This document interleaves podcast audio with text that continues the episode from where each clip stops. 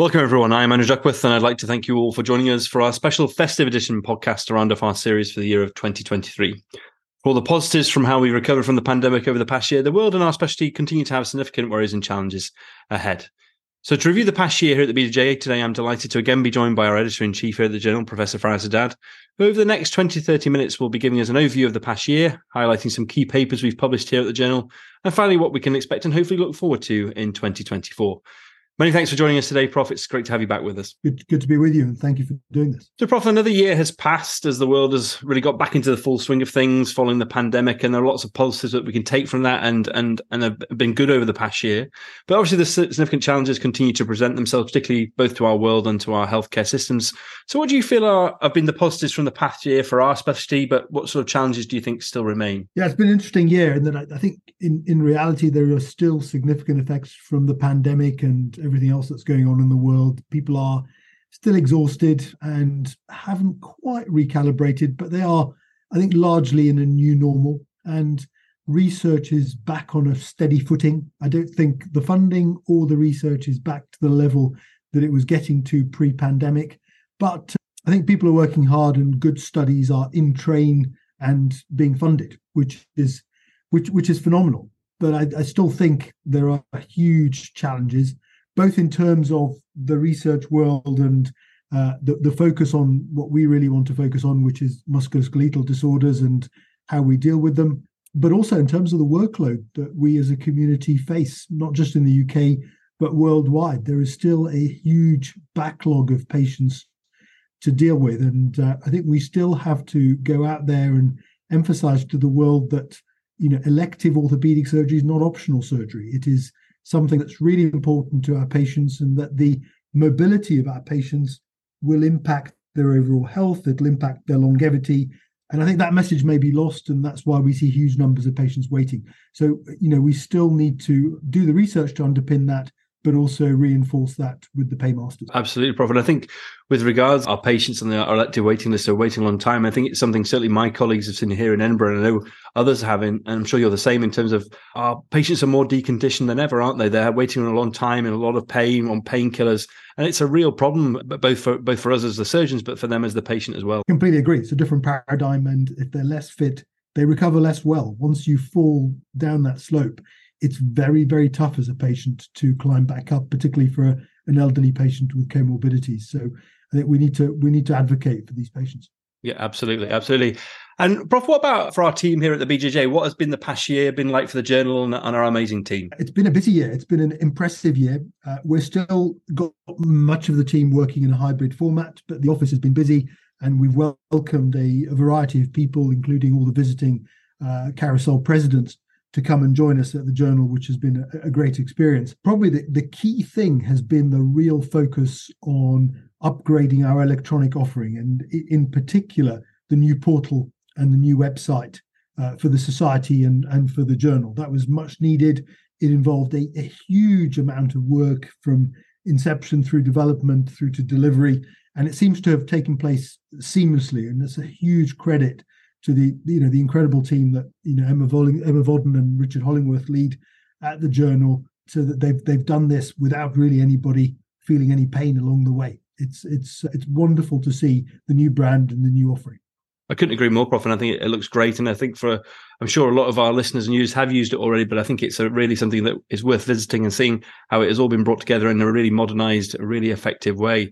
And and that sort of moves on to a few other things I wanted to talk about, Prof, in terms of maybe talking about our you know, before we move on to the papers, you know, uh, you know, again to highlight the Bone and Joint Open, which you know, you know, our Gold Open Access Journal, which really has gone from strength to strength and has a great impact factor in its sort of first attempt as well, hasn't it? That's been remarkable. I mean, you know, we see BJO as the place where we put in protocols, pilot studies, those you know, sound studies that just don't fit into the limited space in BJJ, and you know, some new ideas, for example, but it has grown. It has a big following an impact factor of 3.1 at the first attempt is absolutely outstanding.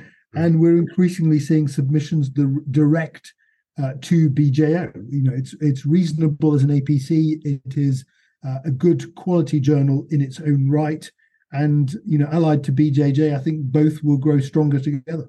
Absolutely, and like you say, the APC is is very reasonable when you compare to many of the other journals out there. And and, and in terms of our other sort of digital products that have been developed by the team at the journal, you know, led by Emma and Richard, as you say, they are really serving the orthopedic, community well, aren't they? Yeah, I think it's it's been a lot of work again, and I think credit to the team for putting those together. But I think OrthoSearch is a a great offering. It, it is a bespoke search engine for orthopedic surgeons, and I and many others finding it increasingly useful uh, and it's becoming refined as we go along. So I think that's been great. Orthomedia is a resource that is gaining both in terms of its content and in terms of its uh, popularity, which yeah. I think is fantastic. And and those kind of those and the website reflect the direction of travel in the, the, the journal and the society are, are offering uh, much much greater uh, breadth of what our readers can get. Absolutely, absolutely.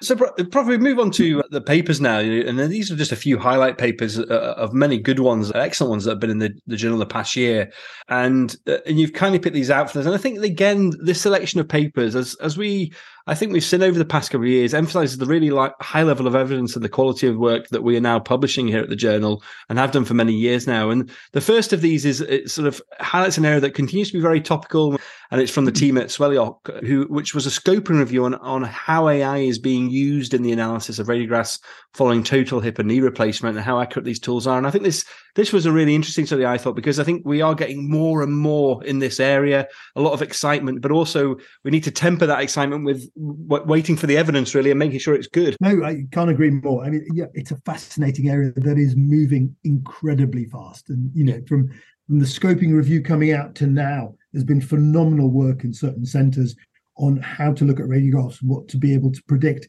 from what you can predict from those radiographs uh, and you know facilitating something that is ideal. You know the, yeah. the, the, review of images particularly you know large volumes of images or images over time is ideal for this sort of thing. So i think uh, you know there's two elements to it. The, the first is it's undoubtedly going to grow and we have to adapt and evaluate it as it goes with an open mind. And, and number two we need to really start to study it very carefully because this concept of here's a black box and we put something in and something came out. And isn't it wonderful? That needs to be replicated. All good research needs to be reproducible. And yeah. therefore people you know the ip within this this this area needs to somehow become transparent enough so people can check whether it is delivering what it says on the tin. But Absolutely. I, you know keep a careful watching brief because this is the way things are moving. And you know the, the the ability to you know look at someone's knee or hip on a on a plane image or on a CT scan and predict what they need, what alignment, what positioning they need in terms of their implant, or, or in fact what the outcome of that joint's going to be over time without an arthroplasty is is is really within within the bounds of possibility. Absolutely, I think uh, uh, uh, as as the that that review shows, and it says I think the conclusion is very apt, and it says that these studies show that AI is promising, but we still still have insufficient high level evidence, and we need to build that. And I think it's one of these things that we can't just adapt, like you say, we need the data to make sure we're doing it right, and it is actually effective. And I, I couldn't agree more. And if we sort of move on to the, the next two papers, Prof, they're sort of looking at, again, an important area and a hugely, it always seems to be a topical area, periprosthetic fractures, trauma, traumaplasty. It's always very trendy at all the big meetings and continues to be for good reason. And the first of those is the multi-center study led out of Leeds that was comparing fixation with revision, re- revision surgery, sorry, for the surgical management of UCS type B periprosthetic femoral fractures around a cemented, polished, tapered slip femoral component following primary total hip arthroplasty. And this was a, a nice sort of a study from several centers in the UK and sort of, I, suppose, highlights the good collaborative research that is ongoing, not just in trials, but in other areas as well in the UK. No, I think it's, it's really important. So, you know, periprosthetic fracture has been close to my heart since I was a trainee. I did a thesis on it. I, you know, I helped Clive Duncan develop the unified classification system that was the evolution of the Vancouver system. And the you know, fractures around polished tapers are an issue that doesn't fit into the traditional classification system well and that really deserves attention, both in terms of how to manage them, but also, frankly, in terms of it's an area that probably hasn't been focused on enough in the past because these weren't picked up by the registries. The joint arthroplasty registries picked up revisions and didn't necessarily pick up those fractures that were fixed. We then face in this area the challenge of those who like fixing things, those who like revising them, and then actually making the right decision for that patient as they come through the door, which kind of needs to remove the intrinsic bias of the trauma surgeon versus the arthroplasty surgeon. So unpicking exactly what to do with that cohort of patients is really important.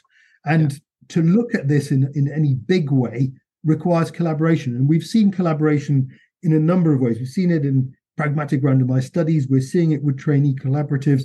And here it's really, really great. There are weaknesses to this, of course. This is yeah. not a strong study because we cannot remove the confounding by, you know, by surgeon in terms of the decision making here. But ultimately, bringing multiple centers together, treating these, both highlights this as a problem and shows that for a patient for whom fixation is a reasonable option, mm. the morbidity, mortality is less than that of a revision. And that's mm. food for thought for us arthroplasty surgeons. Absolutely, I think I think and sort of goes well with that is the you, you, did an annotation obviously led by uh, involving yourself and, and and one of our other colleagues chloe scott on the editorial board about that, that sort of accompanies that. And i think this has been a really great thing that the journal has been doing in terms of we have the, the sort of some data that's come out and also putting it into context as well and sort of you know cutting it down to what what it sort of means and how it all fits in in, in a really nice way. Absolutely. And you know chloe did a wonderful job of creating the examples and uh, illustrating really that the key bit here is making that decision in, yeah. in that we don't we don't want to push everyone towards fixation because actually we've learned 20 years ago 30 years ago that inappropriate fixation of unstable stems doesn't work it leads mm. to high failure rate. so we've got to get that initial decision right and then choose the right operation and so the, the, to be able to frame that in a way that was a parallel and doesn't diminish that paper is really important that's where i see the front matter of the journal is something that's going to grow. I think what mm. we're keen to do is share the best research with our community, mm-hmm. but also frame that into context, both for practicing trauma surgeons, practicing arthroplasty surgeons, whoever it is relevant to, both in the UK and worldwide. So I'm hoping to increase the amount of front matter and the number of annotations because there are some key topics where the data is not quite ready, but the, the opinion, the, the context is important to share in a clear way. Absolutely, I think it, like you say, it, very nicely shows the path we're on and where we may be going uh, in, in, the future. I couldn't, couldn't, agree more. And sort of related to that is actually the the final paper you picked, which I thought was again, it's it's a really it's a, from the team in the Netherlands, and, and, it looked to determine whether early surgical treatment results in better neurological recovery a year after injury than later surgical treatment in patients who have got an acute traumatic spinal cord injury. And I thought this was this was great because it's a multi-center, prospective, registered study. It's not randomized. It's not a trial from 17 centers in Europe, and I think it's one of these ones where you know we we've, we often talk about it at the board, don't we? As well is that you know if we can get an RCT, great. But actually, this is an area where RCT is very very difficult, and this is pro- this is probably the next best thing in terms of trying to get the good data in this area. You know, you're spot on. This is a really tricky, contentious, emotive area. Yeah. And, and like many things, you've just got to look at the research question and say, what is the best data we can get for this? Because sometimes we have to accept relatively low level data, even in our world pushing towards level one. Mm. You've just got to accept sometimes that this is the best you can get. And whilst this study has limitations, it has brought together a big amount of data and asked some pretty critical questions. And I think genuinely challenged the traditional thinking in this area. Mm-hmm. And again, a, a, bit like the a bit like the, the discussion we had about periprosthetic fractures, a bit like the area of networks in orthopedics. We've once again uh, framed this with front matter, in this case yes. with an annotation, to really look at that from all perspectives. You know, mm. to share with the reader, there is no bias here. We're all keen to improve the care of these patients. Let's face it; these patients have horrific injuries. You know, yeah. This is a huge problem. So anything we can do to improve their medical care, their surgical care, to do the right thing at the right time is really key. And in hmm. this case, we frame that with an annotation, but actually the authors should really be congratulated on having designed and carried out what is probably the best study that could have been done at the time. And you know, they registered, they, they kind of did it did it in, in the way we would expect someone to do an RCT, yeah. without doing an RCT because an RCT wasn't possible. Yeah, no, absolutely proper. I think, like, like I say, I think all those papers really emphasize that sort of not just all highlight; they're all good level evidence, but they are there's a broad, there's a breadth there as well of how you can answer each question, and there isn't all one size fits all. And I think it, I think it's really interesting that. So, so sort of finish up, Prof. Moving on from those papers, you know, what you, what's your anticipation for 2024? What are our sort of maybe what do you think will happen? I suppose in terms of predicting the future as best you can, but also what what are our challenges going to be? I suppose more than anything. Well, I think it depends where you are in the world, but there's still a hell of a lot going on, and I, you know, genuinely hope that you know we can wake up in 2024 and say that the world's a happier, more peaceful, more you know, generally easier place to live. I think in, in terms of our particularly well at the journal, we are continuing to develop the digital products that we have, and there's a great deal of work going on in the background to improve every aspect of those, and in fact, some others that we'll hopefully see launched in 2024. Mm. I think our, our dissemination machine, if you like, continues to work incredibly well. So I always highlight to people that there's one thing about delivering the research to print. The second piece is actually looking at its impact and delivering it to the wider community and hmm. making sure it is shared appropriately. So our social media, our videos, our podcasts that you do so ably, our infographics are all, I hope, going to continue to grow as part of the offering.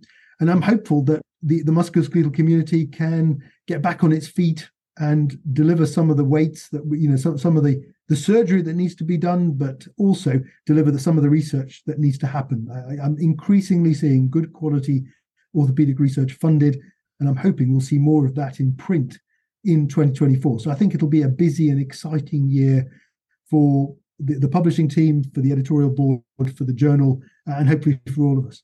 Absolutely, Prof. That's very well said. Well, I think, I think that's uh, all we have time for. But thank you so much for your excellent overview and, and the papers you picked, and, and, what has been another always really uh, interesting and informative um, discussion about what has been sometimes a, a, really challenging year for our specialty and profession and for the world, as you say, and hopefully uh, some more positive um, times ahead in 2024. And as ever, it's been great to talk to you. Thanks so much for joining us. Thank you, Andrew. Thanks again for doing these this year. And finally, as ever, we would like to wish all our listeners and wider community a happy festive period and all the very best for 2024. We at the Journal thank you so much for your support. Stay safe and well, and, and thanks as always for listening.